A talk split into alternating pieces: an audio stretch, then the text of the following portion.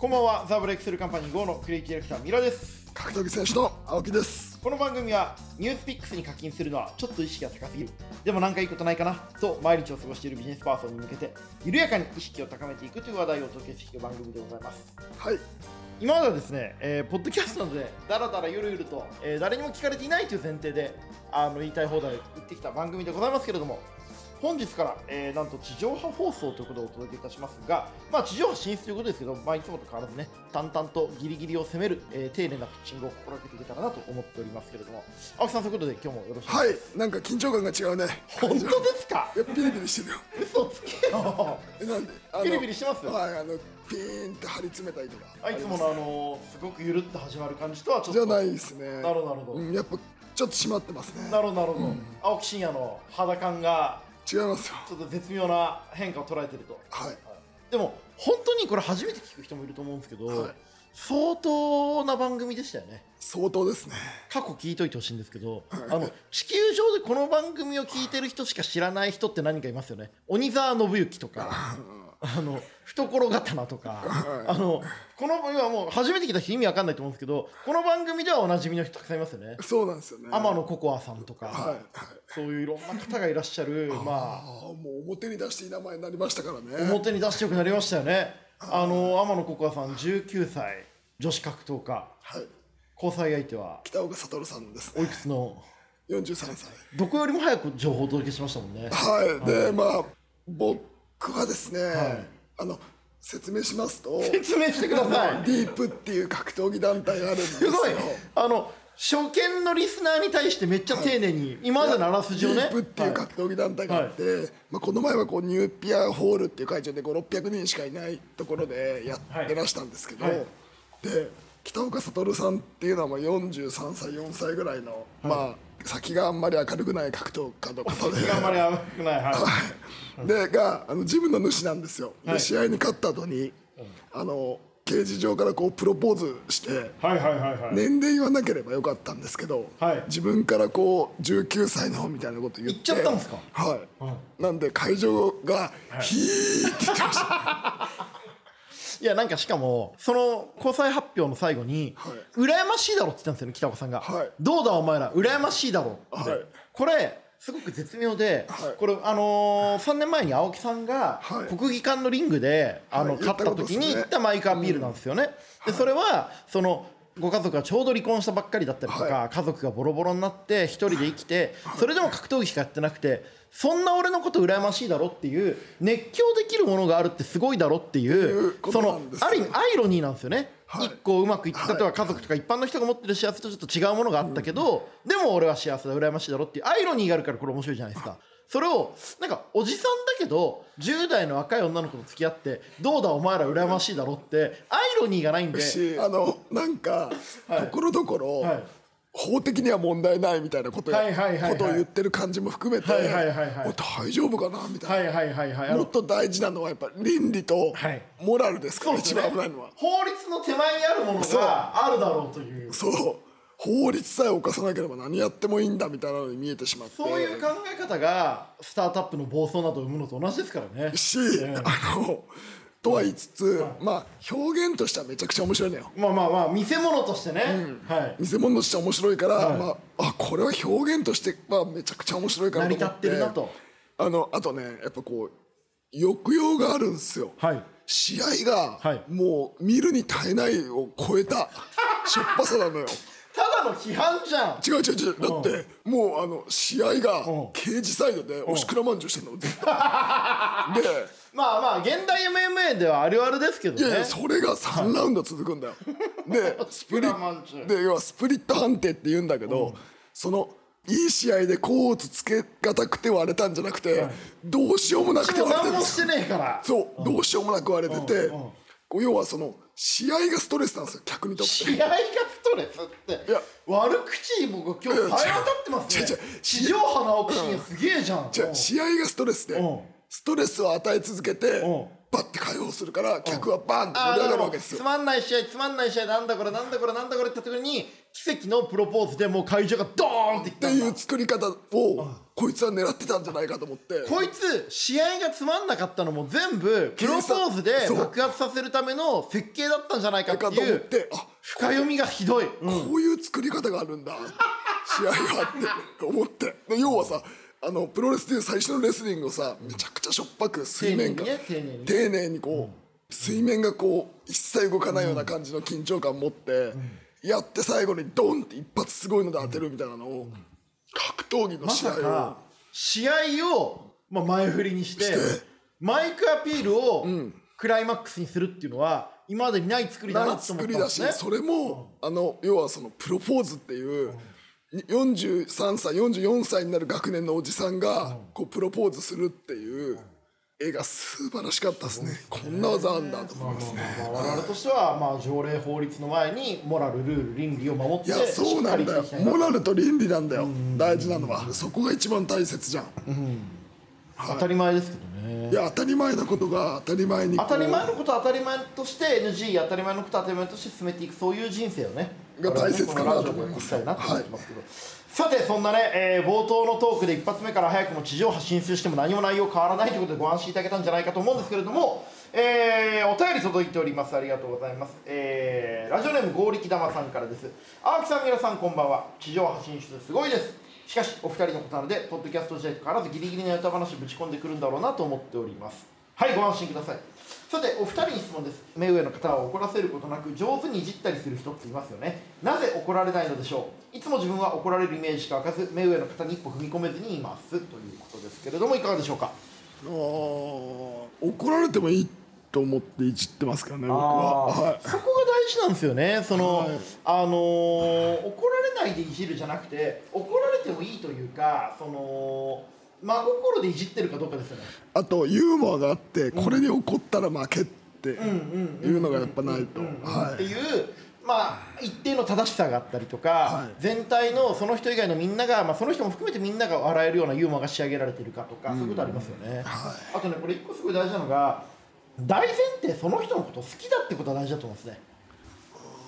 要はその目上の人をいじるときにその要はまあいじるっていう距離があるわけじゃないですか。一緒に話してる、はい。で同じ席にいるとか。その人のことを好きなのか本当にバカにしてるのかってやっぱちょっと伝わっちゃう部分があると思っていてなんかそのいじるためのいじるみたいなことするんだったら最初からやんない方がいいと思うんですけどね。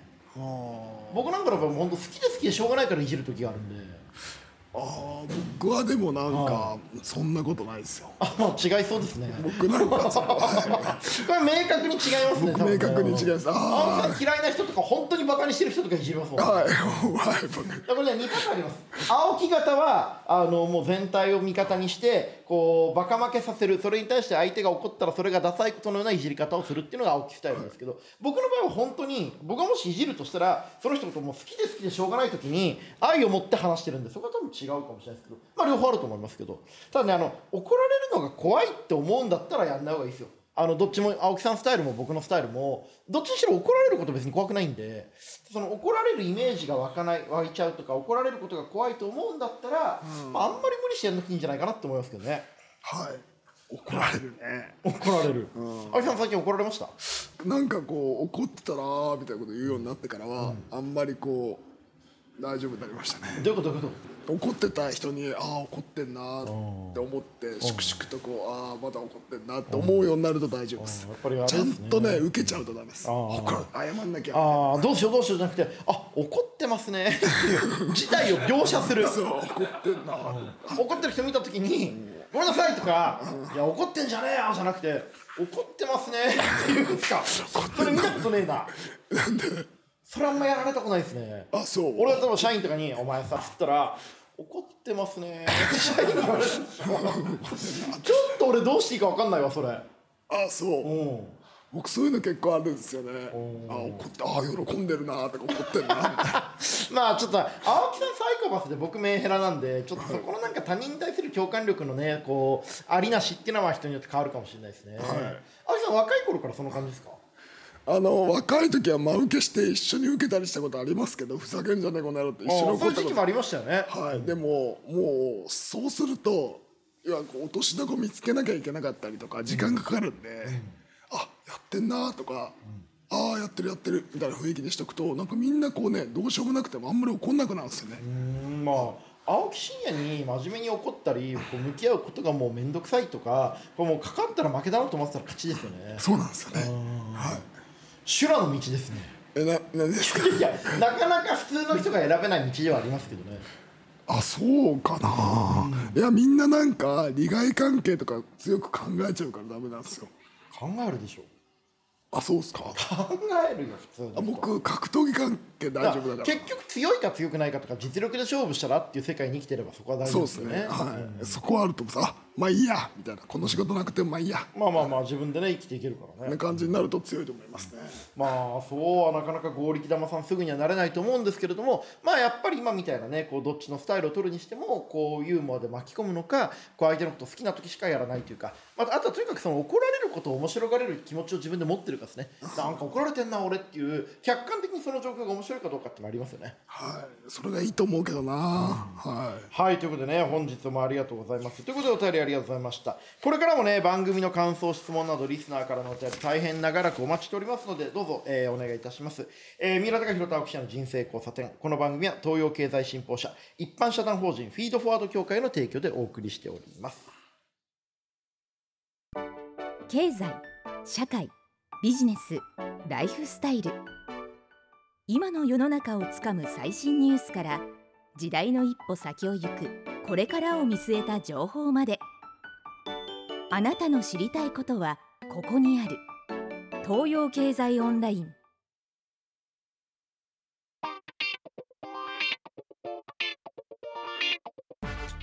本日のメインテーマなんですけれどもこれはね重い話かもしれません、えーやめ時。について、えー話していきたいなと思うんですけれども青木さん今日大丈夫ですか？はい、やめ時です。はい、えー、やめ時と言います、えーちょっといい考え方ですけども、えー終わりがあるから始まりがあります、えー記念すべき地上波放送1回目にも同じことが言えると思っております、えー最近の青木さんは格闘技選手としてキャリアの終わりを意識した発言をされているという印象があります、えーノートでは仕事でも芸事でもやりきったと自分で言えて終わっていくことが大事。そしてやりきるということはもうできないと思うことだともおっしゃっておりました、えー自分の人生をかけて格闘技やっているのは青木真也だけとおっしゃっている青木さんの格闘技選手として引き際に非常に興味があります、えービジネスだけではなく人生においても方向転換や引き際の判断必要になると思いますが限られた時間の中でどの方向にどれくらいの力を入れていくかが重要かなと思っておりますはい。青木さんこれあの最近ノートとかでもねこの話これね結局ね、最近よく考えるんだけど、やっぱ始めるよりやめろが難しいよ。はい。こうみんなさなんかこう道場やりますとか箱物ビジネスやる人いるじゃん。それも含めてやっぱこうやめる方が難しいからやりたくないんですよね。はい。始めるのはねもう誰にも見られてないし好きに始めればいいけどやめるのはいろんな人巻き込んで最終的にこれをやめなきゃいけない、昨日ちょうどねいろんな政治家が出てくるイベントのあの候補をお手伝いしたんですけれどもやっぱりそこでもねあの福岡の高島市長が言ってましたよ。その何かを始めるよりも政治家は何かをやめることが本当に苦手だと。なぜならばそれをやることによって今までの貸し借りだったりとか今いろんな人とのメカニズムがある中でそれを断ち切ることは非常に大変なのでと、まあアスリートも同じですよね。いや本当。やめる方が難しいんですよね。まあそもそも好きですもんね。好きだし、あとこう仕事になっちゃってるじゃないですか、なるとやっぱりこうやめ時がないですよね、青木さん的に今やめ時を探してるみたいな感覚ってあるんですか？あるあるある。だからなんかこう致命的なこうもうできませんっていうのをがでくることを祈っている逆にね。そう。自分で幕を引くのは相当辛いから極端な話怪我をするとかなんか自分の人生の中で自分でも諦めるきっかけがあった方がもういっそ楽だと。そうなんですよ。悲しい状態ですね。えなんで？いやなんかその自分自身の業から逃げられないってことですよね。そうなんかね今日ね猿田彦コーヒーの人のインタビューでもそうなんだけど、あの人もあの仕事コーヒー屋さんを始める前に俳優さん。やっててなんかそれが何らかの理由でできなくなっちゃったんだって、それでこの商売始めたっていうのがあるっていう書いてあったんだけど、それもやっぱ同じで強制終了を待ってるのかもしれない。もうできないえー青木さん自身にとって、まあ、理想の引退こう描ける引退ってあります、ないね、でもなんかこうとにかく見苦しくやりたくないですよね、こう見苦しくなるのだけは避けたいなとは思ってますけどね。はいそこが一番妙なのかも。うんなんかそこの自分のキャリアにとっての責任はずっと思ってますよね。でもその見苦しいも相手によっていくらでもコントロールできるじゃないですか。はい。思うんだけど、はい。飯食うために格闘技してる人たちいっぱいいるのよ、はい。とかこう格闘技選手でいるから応援してもらえるっていうためにまあいらっしゃいますよね。いるじゃないですか、もうそういうのが僕はダサいと思っちゃうんですよ、だからこう自分自身が見苦しいというか自分がこう好きなことをちゃんと真摯にできなかったらもうやる意味はないと思いますよ。だから見苦しくなったら終わりの見苦しいかどうかを決めるのもそれも結局ファンでも評論家でもなくて自分自身ってことですよね。すね、だからまあいろんな人見てて、40以降でやっててやっぱかっこいいなと思う人本当にほぼいないですよね、もしいるとしたら誰ですか？まあ宇野薫さんが入るのかもしれないけど彼は40以降ほぼ試合してないですよ。でこう40以降なんかこう大きいちゃんとした試合はしてないですよね、シュートとかそのくらいの規模でやってるから、そういう意味でのこう好きだからやってるっていうのは見えますけど、まあ、僕の場合まあそれなりの大きさでやってるじゃないですか、なるとやっぱり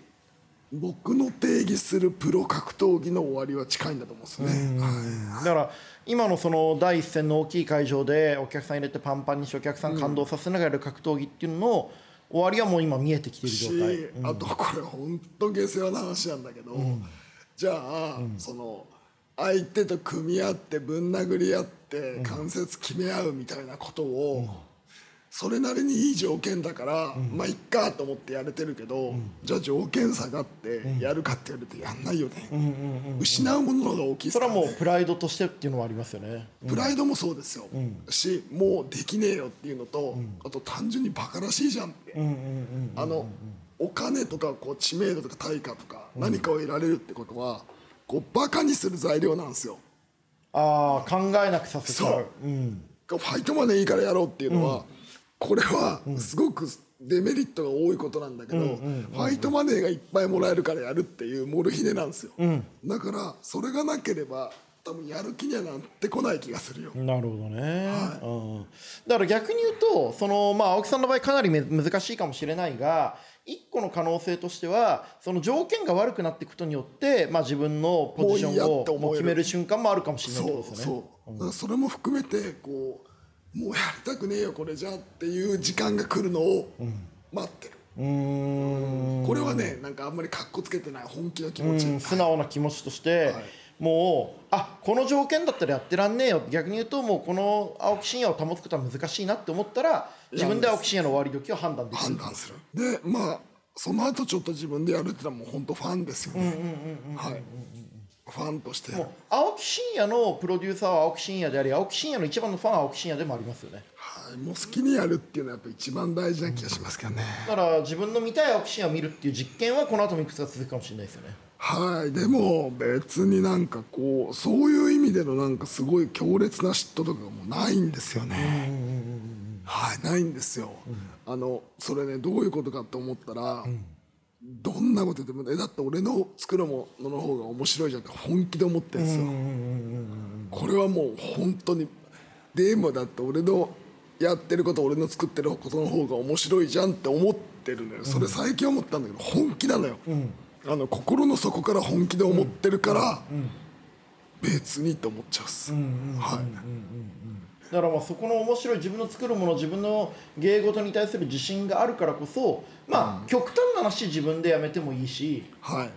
続けたとしても恥ずかしいものにならないっていう自覚もあるし、あとはなんかこうじゃあやめたらどうすんのっていう人いるじゃないですか、でやめたらどうすんのかっていうのも結局僕それ思ったのは結局。こうジムやるとか教えるみたいなことにあんま興味ないんですよ、うん、なさそマジでないっす。ない。やってる方が面白い。どね教えるのねけど、あんま興味ないんですよ、うん。僕だからあのライジンがあった7月30日のはい。裏で、はい。岐阜ではい。80人のはい。お客さんの前でプロレスやってますからね、でめちゃくちゃ楽しかったの、もう向こうのインディーレスラーで、キャリア10戦以下の、要は向こうの地場のレスラーと、ドキドキしてから何があるか分かんないから逆にね。ドキドキしながら、これどうなんだろう？どうやって成立するんだ成り立つんだろうっていうことに対して、もう本当に楽しかったの、そういうことがやりたいんだよね、やっぱりどこまで行っても自分が作ってること自分がやってることが楽しいから、なんかこうじゃあ自分で選手作ってみたいなことは、もうダサくてできない、はい。だからどんな状況であれ自分が出役じゃないとやっぱ納得いかないってことですよね。はい、でなんかこうさなんていうのそうやってみんなさじゃあ俺はもう後ろに引いてとか言っててもさ、出たくて出かけて自己顕示欲が出てきちゃったりとかさ、する先輩方結構多いからさ。横田さんの話ですか？いや横田さんとか、あのみんな教えてる人みんなそうよ。あジムの人たち、ジムやってる人たちは結局ジムをやることによって自分ができなかったことをやってほしいと思ってるから。まあそうですよね。全くないです、じゃあうちから USC せ選手を育ててみたいなこと言う人いるけど、ちょっと意味わかんねえなとじゃあおめえがやれよっていうね。っていうか、勝手になんかこう俺の夢に乗ってくんなよとか思ってるし。周りが同年代の人が自分の夢を誰かに託そうと思う中青木真也は俺の夢に勝手に乗ってくんだと。はい、って思っちゃうんですよ、俺が好きでやってることなんで、で大体みんななんかさジムやるとさそうやってこうやってやったと思うの。ね、でこうやっぱやってやったっていうマインドが本当よくないよ、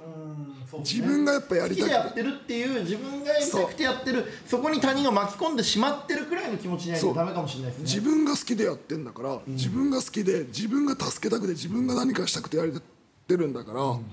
こうありがとうみたいなこと言われる筋合いもあんま僕ないと思ってるんですよね、はい。なるほどありがとうございます、そういうこう青木氏はある意味で言うとねこう究極の表現者であり究極の個人主義者っていう人間にとってやっぱりやめ時っていうのはやっぱり最後自分で決めるしかないっていう話がないですね。リアルな話だったなと思うんですけれども。はい、えー今日のちょっとやめ時の話。一発目のね始まりのタイミングでやめ時の話っていうのが、まあ、我々人生交差点らしいなと思うんですけれども、こんな感じでいかがでしょうか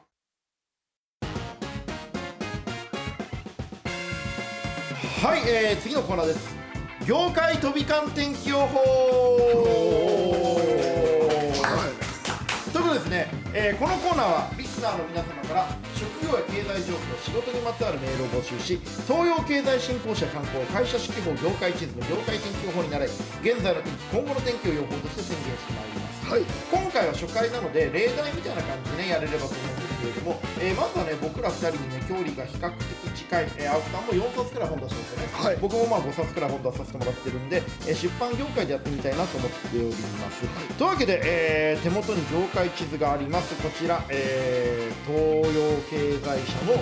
会社指揮法業界地図、えーあらゆる職業のね営業の方だったりとかプロデューサーの方あるいはね就活の、えー学生さんなんかの皆さんなどで読んでいた方がいい本ですけれども以下情報ですえー書籍販売は2021年は2006年以来15年ぶりに前年上回り6804億円です、えー2022年は再び減少傾向となりました、えー好調の要因は集英社講談社をはじめとした。コミックのヒット呪術廻戦スパイファミリーなどがあります、えー一般書籍もウクライナ戦争の影響もあり同志少女を敵を撃てなどの文芸作品が47万部突破、えー一方で書店は、えー年数百人規模で毎年閉店。雑誌振興系書籍があります。えー最近では紙電子流通会社が書店を支援する施策を強化。メディアでは NFT 出版物など高価格商材を出しております、えー我々のね GO でも、えー木曜日は本曜日などといった、えー書店を応援するキャンペーンなどもやっておりまして、えー本屋さんあるいは出版業界なんとか応援していきたいなと思ってるんですけれども青木さん最近の出版業界に何か思うことあります？いや紙がだいぶ厳しくなってるってずーっと言われてるじゃないですか、ねまあそれは顕著ですよね紙が厳しい、そうですね。出版が厳しいとも出版社が、これすごいシンプルなことが一個あって、はい。世の世の中いろんなものがどんどんデジタル化していくじゃないですか、代わりにアナログの価値はどんどん上がっていくわけですよ。はい。ただそれを高級品としてちゃんとこう価格を変えたり高級品としての顔つきができるかっていうのは結構大事だと思うんですよね。でもさ、本を高級品にするのは結構難しいじゃん。でも今1000円の本が戦後2000円とか。2000円とかの本が3000円になっても買う人は変わんないと思うんですよ。なんかその紙で持つということは物質じゃなくて体験に変わっていくと思うんでなんかその青木さんが結構格闘技とかやられてる中ででもやっぱり自分のものは違うっていうファンとちゃんと握れてるみたいなことをおっしゃるじゃないですか。なんかそれに近い本を買う人本が好きな人と本の関係をどう作るかってことをちゃんとやっていかないといけないそうなるとやっぱこう全ての指標が変わってくるよね。こう何万部出たみたいなことじゃなくあてそうそうそうそう。でしょ？そうそういくら売れたかみたいな話になってくると思うんですよそうねそうそう、なんか世の中のこうデジタル化するときにこう形だけ変えるんじゃなくて指標も変えなきゃいけないと思うんですよ。例えば僕テレビ局の偉い人とかうちテレビ局何社かコンサルやってるんですけどテレビ局の人によく言うのは視聴率だけが指標でやってるうちはもう商売変わんないですよと。じゃあ視聴率以外にどういう指標があるかを見つけないといけないですよねって話をよくしてて。ルールをね作らはないい。と、出版もそれに近いのかなっていう気がしますけどね。はい。そうね。でもデジタルは強いもんね、青木さん好きな出版社とかあります？それはまあ。一応声に出していただいていいですか？青木真也の好きな出版社は？幻冬者だ。幻冬舎はい。食い気味にいただきました。三浦貴大の好きな出版社は？幻冬舎ですでしょあとは集英社と講談社と小学館と何よりもいやでも一番好きなのは東洋経済新報社も好きです。あーすごい。すごい。基本だろなんかよくできてるわ。スポンサーにおもねるのが基本だろ。はいということで、えーなので、えー業界天気予報、えーに出版業界の天気は、えーまあ今曇りですけど曇りのちちょい晴れくらい言ってほしいなと希望も込めて思いますよね、はい。東洋経済と幻冬舎を中心に。東洋経済と幻冬者を中心に、はい、ちょっとちょっと言いよどむのやめなさいよ。はいというわけでね皆さんも参考になる情報が多く掲載されている東洋経済の業界地図を読んで業界分析してみたり業界の将来を占ってみていただけたらいいなと思いますしこのコーナーでこの業界について話してほしいという、えーメールもどしどしいただけると嬉しいです。お待ちしております。はいそしてここでまた新コーナーのお知らせです。一般社団法人フィードフォワード協会プレゼンツ。答え合わせはまだ先。ということですね。フィードフォワードとは過去や現状にとらわれてしまいがちな人に対してその人が自分の未来に向けて行動することができるように促すフレームワークです。このコーナーでは皆さんのお悩みに対しフィードフォワードの精神で我々がポジティブなアドバイスをしていきます。できる青木さんポジティブなアドバイス。できる。よ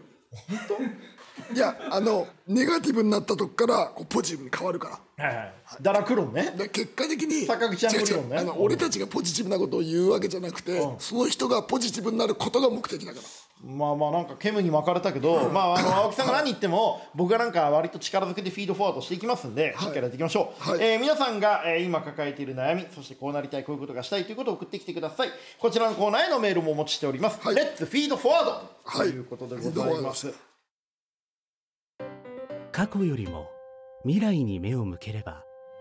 ビジネスやコミュニケーションの質は高まっていく。私たちが未来に羽ばたくお手伝いをします。一般社団法人フィードフォワード協会。はいということで初回放送今日はここまでです。この番組では感想やお便りもお待ちしております。感想はツイッターにて「ハッシュタグ三浦青木」でつぶやくかすべて小文字で三浦青木アットマーク JORF.co.jp miuraaoki アットマーク JORF.co.jp までお願いいたします。この放送はポッドキャストでも配信中です。人生交差点で検索してみてください。また audiobook.jp 聞き放題サービスではディレクターズカット版を配信中です。これのディレクターズカットダメだろ放送した、audiobook.jp で人生交差点と検索してみていただくとここでは話せない裏話を聞くことができますのでぜひアクセスしてみてください。あんまり聞くようなもんじゃないけど、まあまあまあぜひね。はい。はい、お相手はザ・ブレイクスルーカンパニー GO のクリエイティブディレクターミラと。角崎選手と青木でした